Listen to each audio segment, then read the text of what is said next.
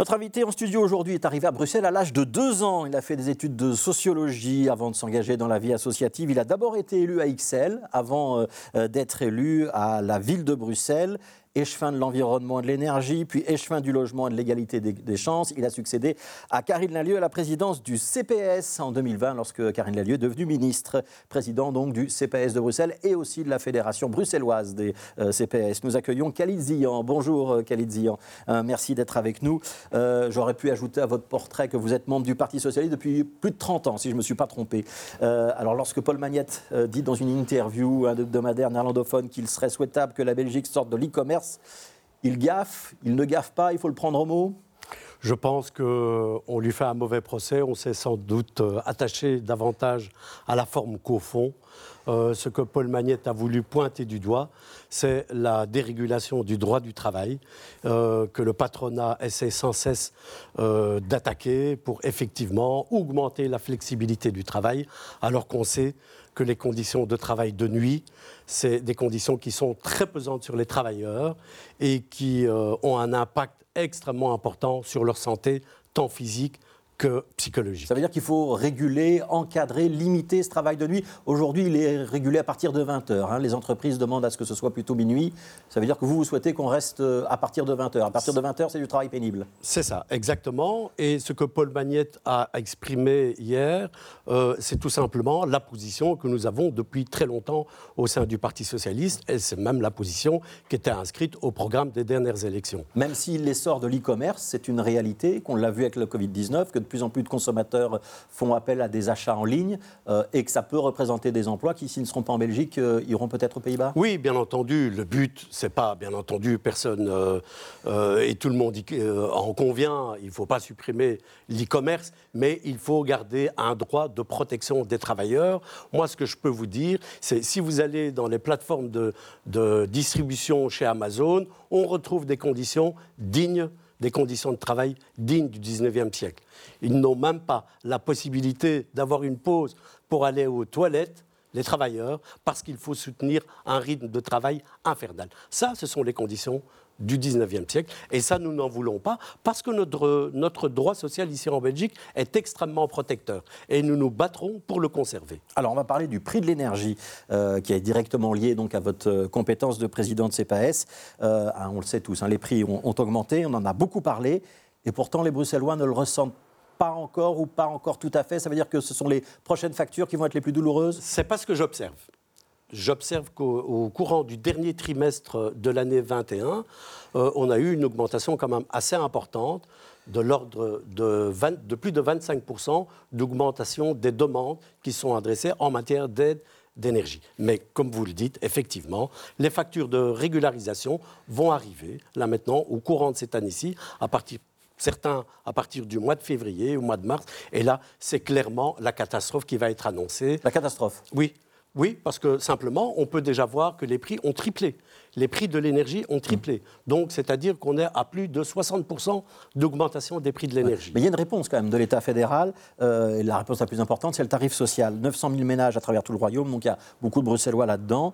Euh, il est en place depuis l'automne, il va être prolongé théoriquement, c'est attribué automatiquement. Est-ce que tous ceux euh, qui ont droit à ce tarif social, hein, donc notamment les allocataires sociaux et, les bénéficiaires du le statut BIM, hein, donc l'intervention majorée, théoriquement, ils l'ont tous C'est automatique ou est-ce qu'il faut faire des, démarches? Ce n'est pas automatique. Justement, ce n'est pas pour, pour, une certaine catégorie de population, c'est euh, automatique, comme les bénéficiaires du revenu d'intégration sociale, euh, les bénéficiaires de la GRAPA, les bénéficiaires d'une prime handicapée, donc, si on, si on allocation.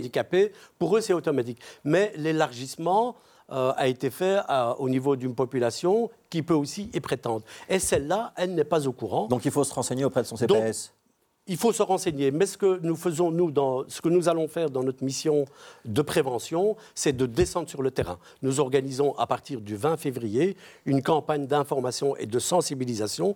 Nous allons sillonner les marchés de la ville de Bruxelles. Nous allons aller à l'encontre des citoyens, de tous les citoyens. J'insiste bien, parce que le CPS est un service public qui s'adresse à tous, même à des gens qui ponctuellement à un moment, ne savent pas faire face à une demande croissante de leur facture d'énergie, même à eux. Je pense. Ça veut dire que je pourrais ne pas être euh, dans les conditions pour avoir le tarif social, mais je pourrais avoir une aide euh, ponctuelle sur un mois ou deux de la part du.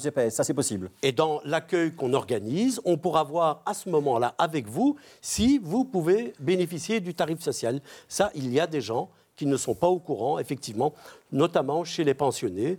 Euh, ce n'est pas automatique, il faut le demander. Et là, le CPS peut introduire une démarche au bénéfice de ces populations-là, soit pour bénéficier du tarif social, soit pour bénéficier de ce qu'on appelle le statut de client protégé. Alors, euh, le grand stress pour beaucoup de consommateurs, c'est aussi le gaz. Hein. C'est dommage que le, la TVA sur le gaz ne soit pas descendue à 6%, comme l'électricité. Exactement. Je salue euh, la prime de 100 euros. Bon, c'est pas une mesure ciblée, c'est une mesure générale, je la salue.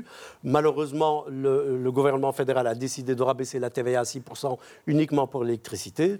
Il se fait qu'à Bruxelles, nous consommons surtout du gaz pour se chauffer, pour se nourrir. Et là, malheureusement, c'est la part la plus importante de la facture d'énergie. Et là, il n'y a pas euh, de mesure précise qui a été faite. Nous demandons au gouvernement fédéral de pouvoir bénéficier du tarif social sur l'ensemble de l'année. Parce que nous pensons véritablement. Donc, il faut...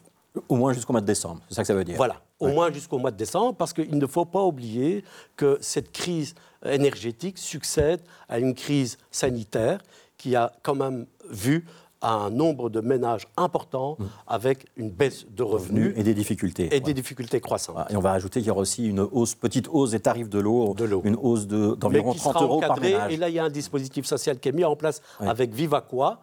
Nous allons également en parler. Cet enjeu, je voudrais dire, Monsieur Grosfilet, est tellement important que j'ai convoqué euh, une conférence des présidents et des présidentes de CPAS le 25 février qui travaillera sur la question de la crise énergétique et qui fera un certain nombre de revendications au gouvernement fédéral et euh, à la région également. Alors, il nous reste une petite minute. Je voudrais qu'on parle d'un dossier qui est peut-être un peu plus local, mais qui euh, euh, concerne des logements sociaux rue Haute, hein, dans le quartier des Marolles. C'est des vieux immeubles hein, qui datent des années 50.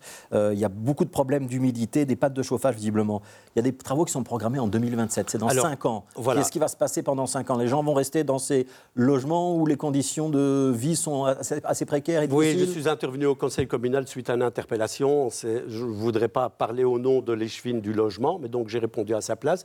Ce que je peux vous dire, parce que j'ai présidé le logement bruxellois, il y a un programme de rénovation extrêmement important qui concerne beaucoup de sites.